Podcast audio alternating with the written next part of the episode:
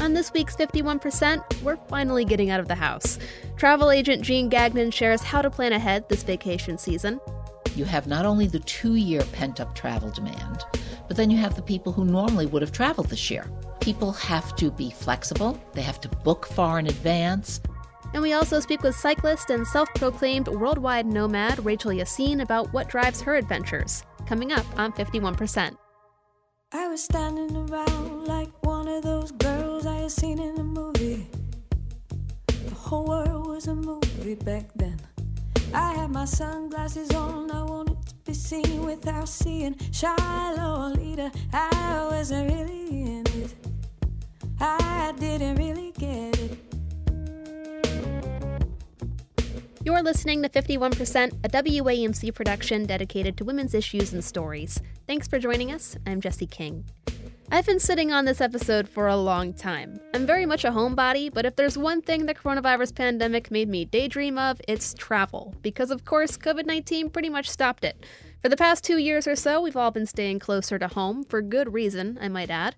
But now that states are relaxing their COVID 19 restrictions and the Omicron variant appears to be on a decline, more and more people are feeling optimistic about dusting off their suitcase. Overall, travel in the US is bouncing back. So, if you're looking for advice on your spring and summer vacations, some travel motivation, or just an excuse to daydream about the trips you would take if it weren't for COVID 19, today we've got you covered. Good afternoon, Plaza Travel. Can I help you? Yeah, we're open today until 5. Jean Gagnon is a veteran vacation planner and president of Plaza Travel Center in Latham, New York. She says the pandemic decimated every corner of her industry, but slowly the calls are coming in. We do a lot of international travel here, so we are very affected by the uh, testing requirement that is still in place by the U.S. government that you have to test 24 hours before you return to the U.S.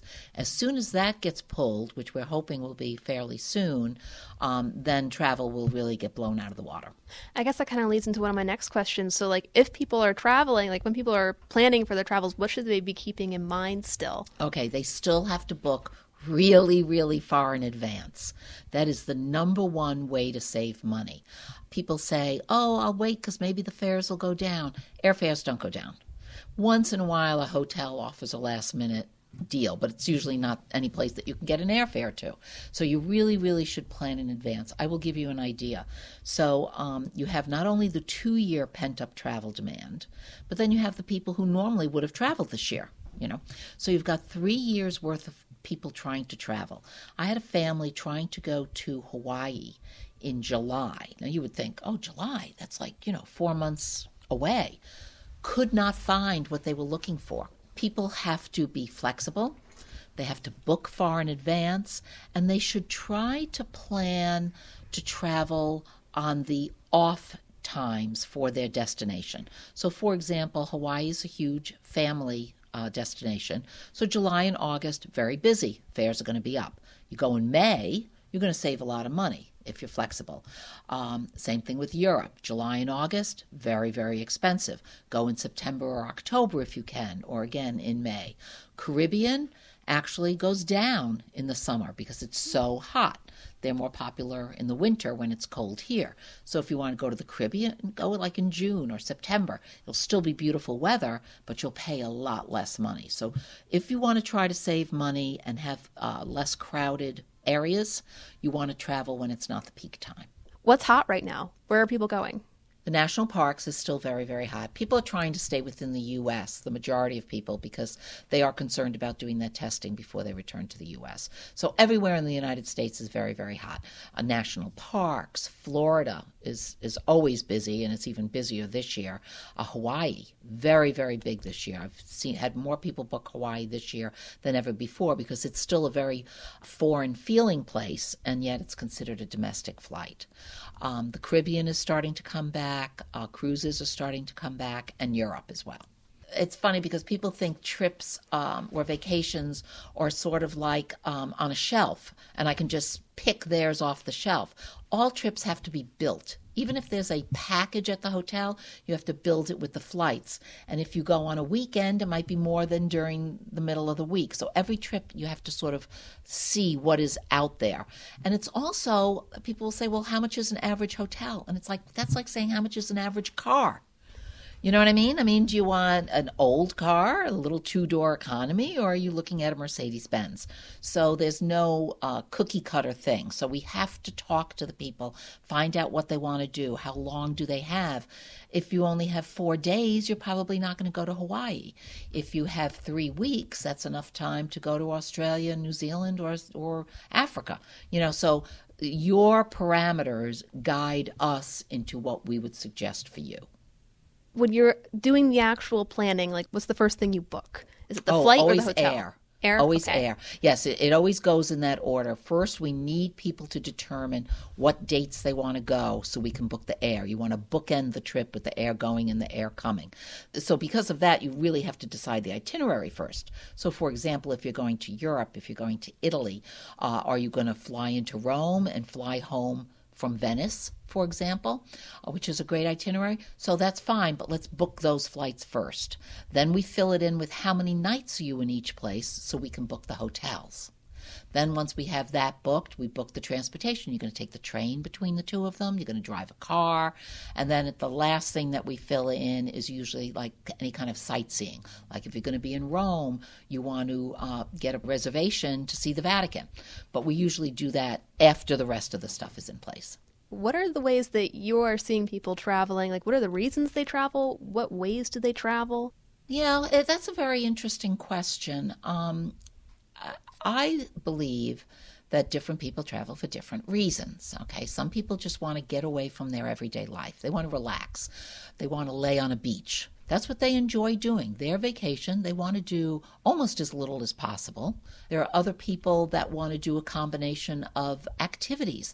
You know, I want to kayak, I want to hike, and I want to lay on the beach. So there's a certain destination that fits them. And then there are people, uh, I, for one, just love to see new places. I love um, different food. I love uh, seeing different cultures. I love the history. And for them, that's a different vacation. I mean, yes, you can go to Aruba because there's sunshine 365 days of the year, but you're not going to see seven days worth of culture and history. You know, it's a small island, you know, things like that. Um, so someone like that might want to go to Europe or they want want to go to South America. What I enjoy doing uh, in the morning, which would be walking around uh, a new city and going to the local market. Somebody else might want to sleep in bed and, until 11 and then have a light lunch by the pool.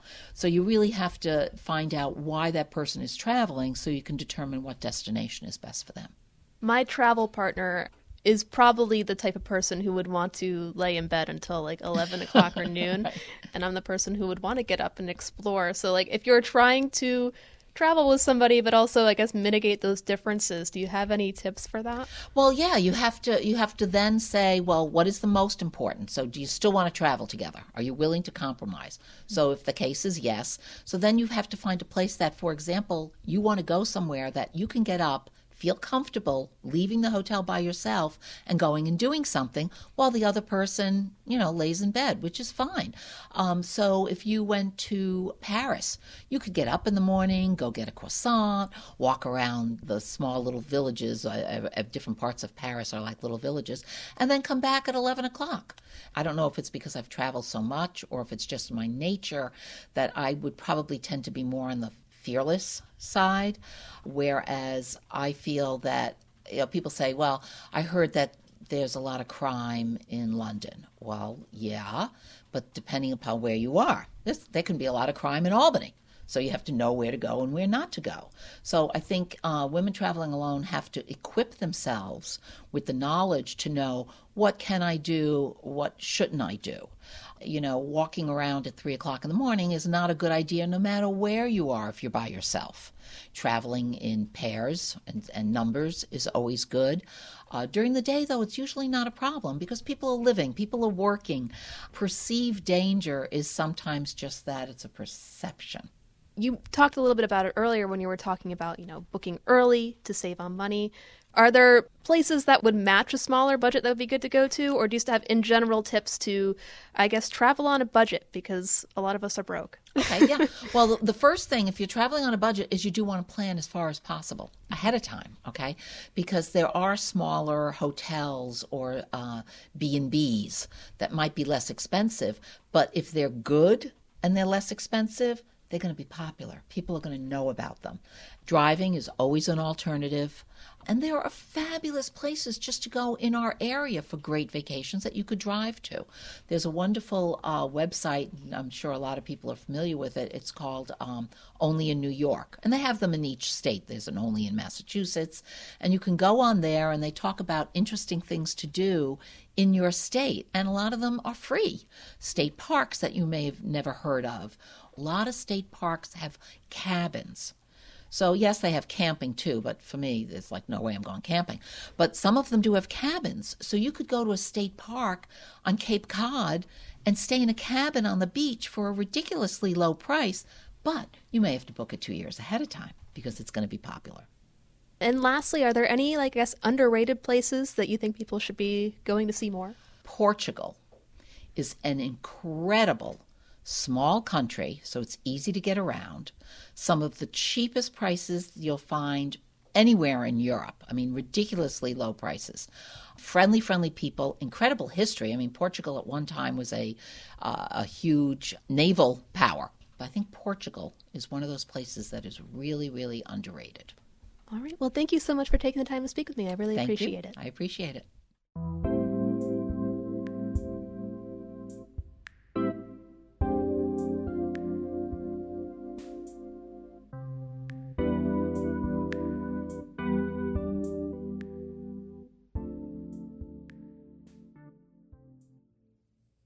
Actually spoke with our next guest toward the end of last summer during a pit stop on her massive cycling tour from New England to Chicago.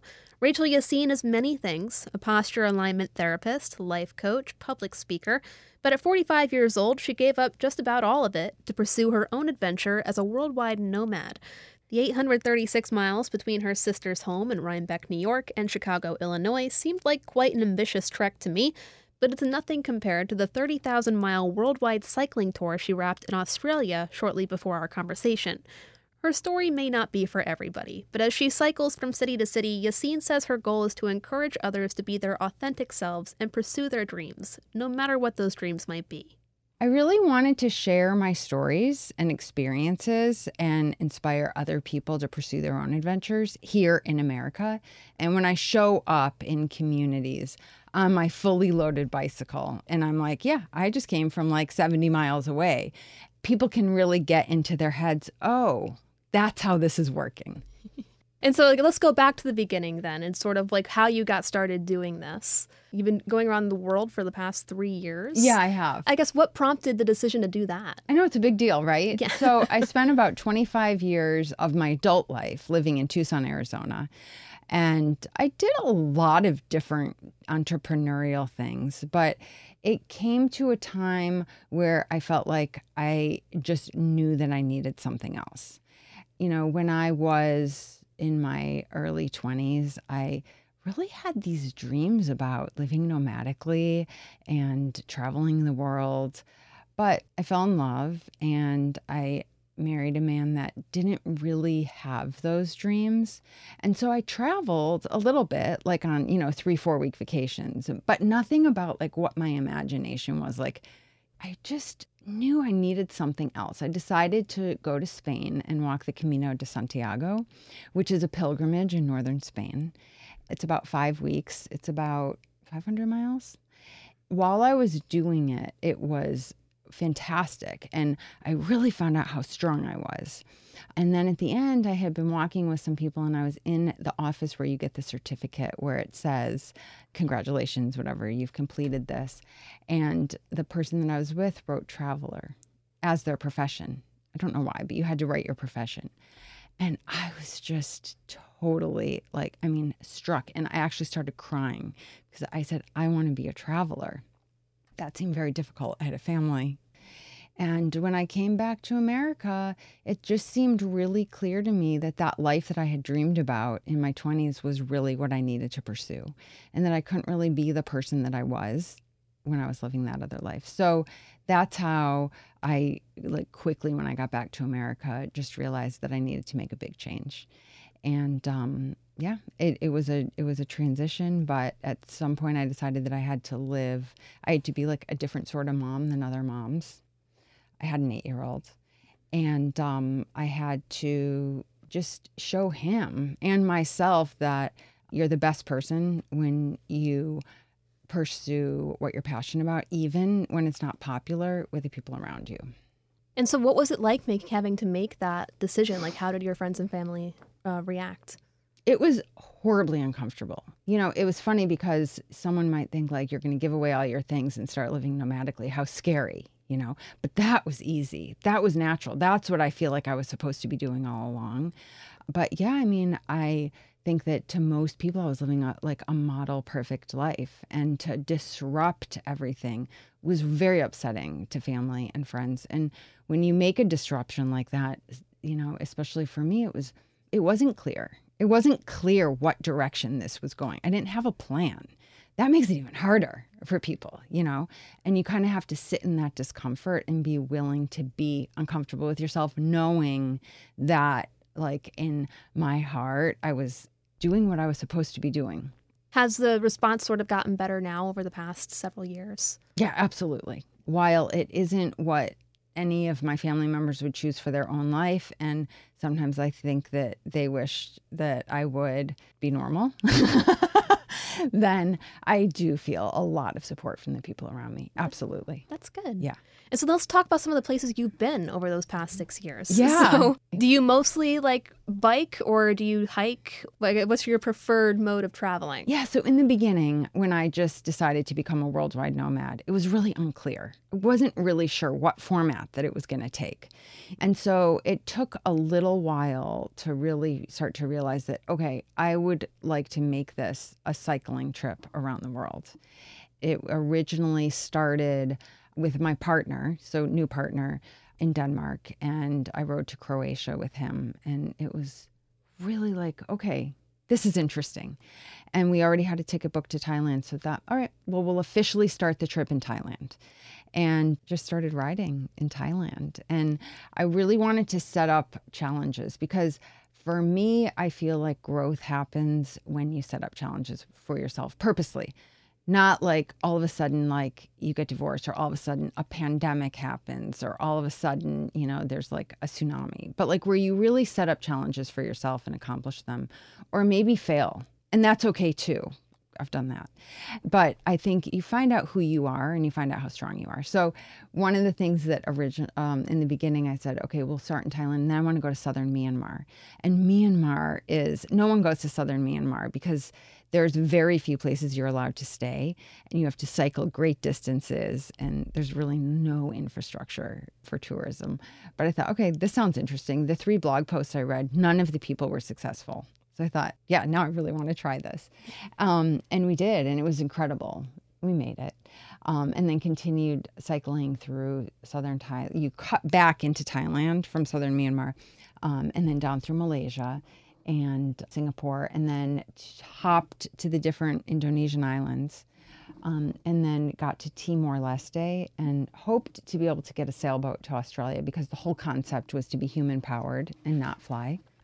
And that was just, it was the middle of cyclone season and it just wasn't possible. So flew to Darwin, which is just like a quick hour ride, which is in the northern part of Australia. And then, and then it was COVID and spent the last year and a half in Australia.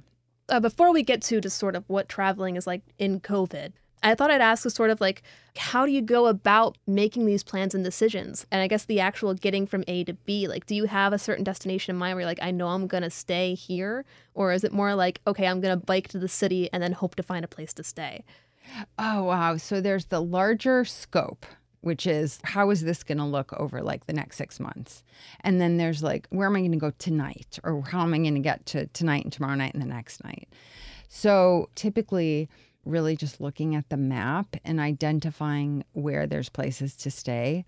Mm, if I'm in the middle of nowhere, like in Australia, there might not be a choice. I'm loading a whole bunch of food and water on my bicycle and I'm just wild camping. So when I'm done for the day, I'll literally pull off the road, find a spot to camp in the middle of nowhere. There's there's no humans. There's kangaroos, you know, and some birds. If there's towns, then sometimes we'll stay in a hotel. If there's somewhere that we know that we're getting to and it's like um, school holiday, then sometimes I'll plan ahead, but not usually. I like the flexibility because you don't know where you're going to end up each day. And I like not knowing. How much stuff do you have on your bike? Like, how much are you bringing with you? What are what are like sort of like the financial costs that are a part of it as well? Such good questions. So the more you carry, the more you have to pull with you. And I am a minimalist, thank goodness, because it's heavy. I like to carry a couple different changes of clothes for cycling, maybe like a little dress. And depending how cold it is, like I'll have maybe some smart wool top and bottom and some kind of like heavy coat and my sleeping bag, my tent, a stove for cooking. Like a, everything is super lightweight. Um, you saw my bike. It's pretty minimally loaded. Like when I show up to places, people are usually surprised. Um, how do you keep in shape for this? I did not necessarily prepare for this. It wasn't like I thought, okay, I'm going to train for it. I think the training happens while you're doing it. That said, it's a lot of repetitive motion all the time. I mean, we're all doing some kind of repetitive motion all the time, whether we're sitting or we're on a bicycle or even like professional athletes are doing their motion. And so, as a posture therapist, that is a big deal for me. I am constantly advocating for doing the posture exercises, and I do them every single morning. Take like 30 minutes to do them. And so let's talk a little bit about like what it was like traveling during COVID. How did that whole experience happen for you? Oh, it was super interesting because I got in to Australia literally within hours of it closing to foreigners. And so then I was locked down for three months in Cairns, Australia, which couldn't have been a better place to be locked down. It's absolutely beautiful.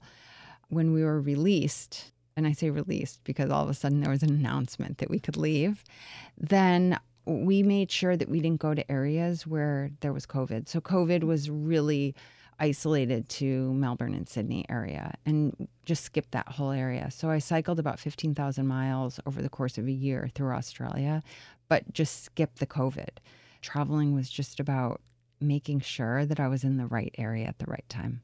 Okay, so then let's talk about. Uh, so you're going to Chicago now, and sort of how that is working for you. Really, actually, the Northeast, all the way to Chicago, is completely foreign to me. I'm much more comfortable in Europe and Asia and Australia than I am here. I don't know about. I mean, I, w- I was actually really intimidated by the ticks, and then I heard about the black bears, and so I'm I'm really not familiar as familiar with this area. Uh, and really, the whole reason that I'm doing this is to connect with as many people as possible. So as I'm cycling along, I'm giving talks and workshops the talks are meant to inspire people to pursue their own adventures because I believe that everyone has an adventure in them that's calling to them. And that sometimes we don't do them because we're scared.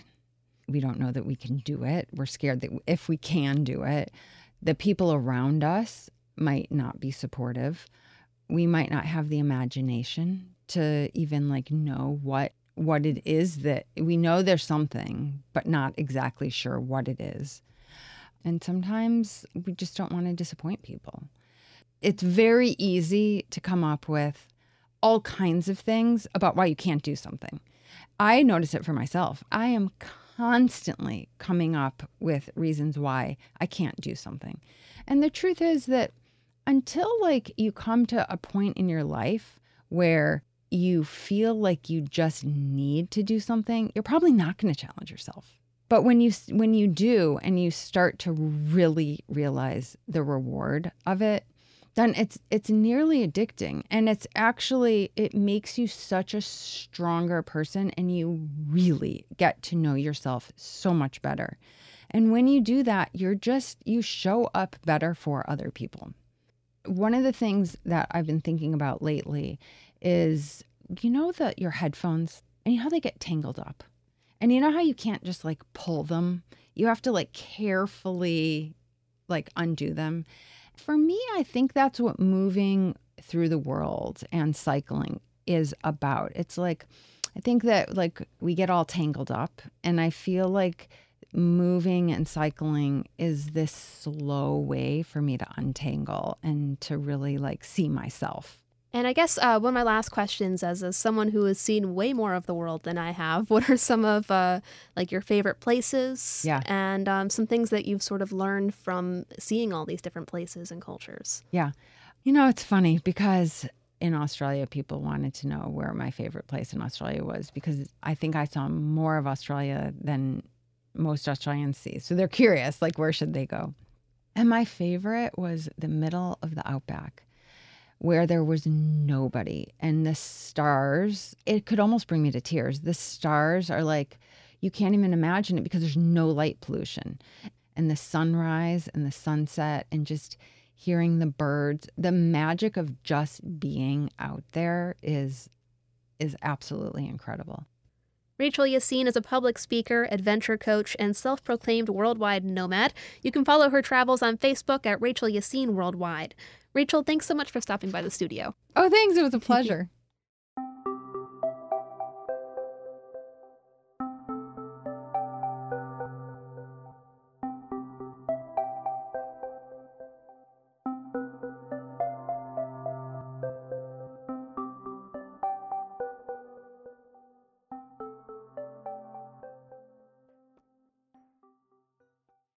Our last guest today is the founder of the Solo Female Traveler Network, a community of nearly 500,000 women travelers or aspiring travelers online.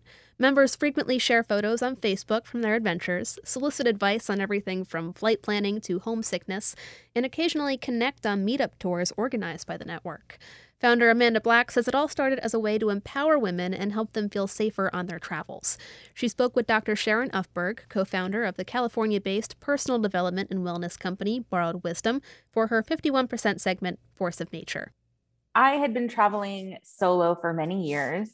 And um, as a woman alone in certain parts of the world, I found myself once in a while in a situation where I felt a little vulnerable and I could have used some support uh, from people like me.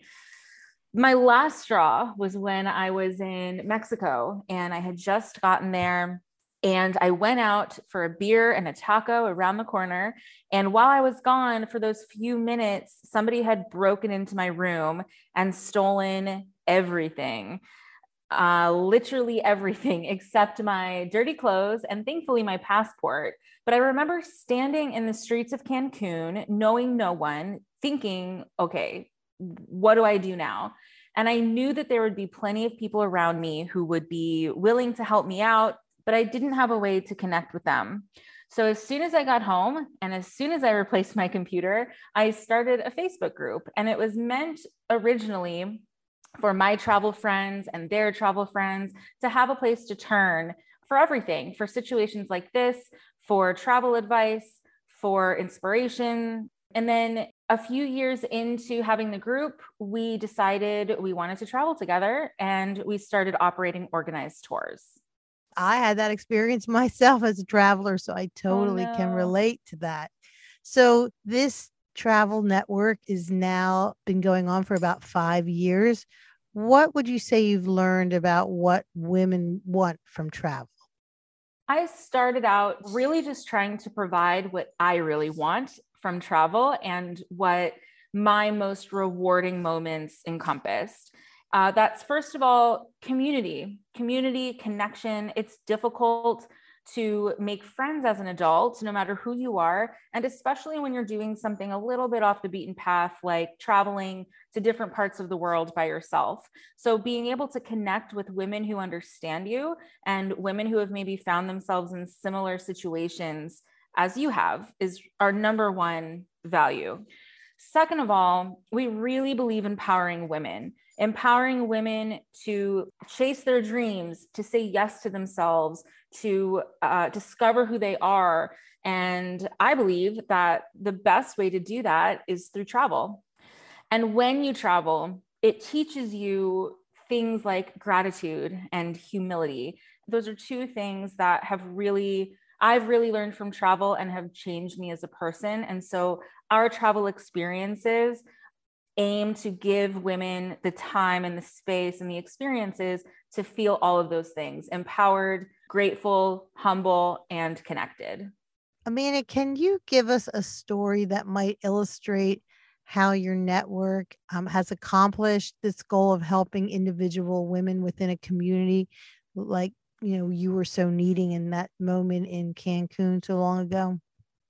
Yeah, so there are so many examples of this. If you get into our Facebook community, which is free for everyone, and just scroll, you'll see lots of examples. But my one of my favorite, most powerful examples happened a few years ago when there was a woman who had met her partner, her boyfriend, somewhere in her travels, and she decided to go home with him. He he lived in Turkey, so she went home with him, and she had been traveling with him for a little for a little while, and he turned abusive. After a big blow up, she locked herself in the bathroom at his apartment and she had her phone with her and she had tried to call the police. He was banging on the door, trying to get in. Uh, she felt really threatened she had been trying to call the police and they wouldn't come. So she posted in our community explaining what happened, and she got thousands of comments so many that we had to we had to shut it down. We were all overwhelmed by the outpouring of support and love and wanting to know if she was okay when what happened. But we had a handful of members who lived in turkey and even lived in the town that she was in. So ultimately we had members from all over the world calling the police in Turkey. And most helpful, we had women who spoke the language calling the police. And once the police came, and they did, got her out safely, the women from our community were there to greet her and to help her on her journey back home. That is really fantastic. That, you know, that really is a perfect example of what your community initially was designed to do and how people can rally when, in, when someone's in need. Exactly. I would love to hear what's next for you, how people can find you. So tell us a little more. The best place to start if you want to join our community is to just find us on Facebook. We also have a free community off of Facebook that you can find on our website, which is sofetravel.com, S O F E travel.com. Our team is working hard to create more destinations. We have a volunteer program that we're working on currently to supply some more direct help to these organizations that we visit on our tours. And we have some big picture projects around aiding in the the end of sex trafficking um, gender violence. We're, we're currently looking for a perfect fit in a partner for one of those causes. So anyone is welcome to contact me directly. My email is amanda at sofetravel.com we look forward to to welcoming anyone who who wants to join our community. Um, that was amanda black from the solo female traveler network this is Dr. Sharon Ufberg on Force of Nature for 51%. You've been listening to 51%. 51% is a national production of WAMC Northeast Public Radio. It's produced by me, Jesse King. Our executive producer is Dr. Alan Chartock, and our theme is Lolita by the Albany based artist Girl Blue. A big thanks to Jean Gagnon, Rachel Yassine, Amanda Black, and Dr. Sharon Ufberg for taking part in this week's episode. To learn more about our guests or just the show in general, check us out at WAMCpodcast.org. Of course, I haven't forgotten it's Women's History Month. We've got a great roundup of stories coming to you in the next few weeks. Until then, I'm Jesse King for 51%.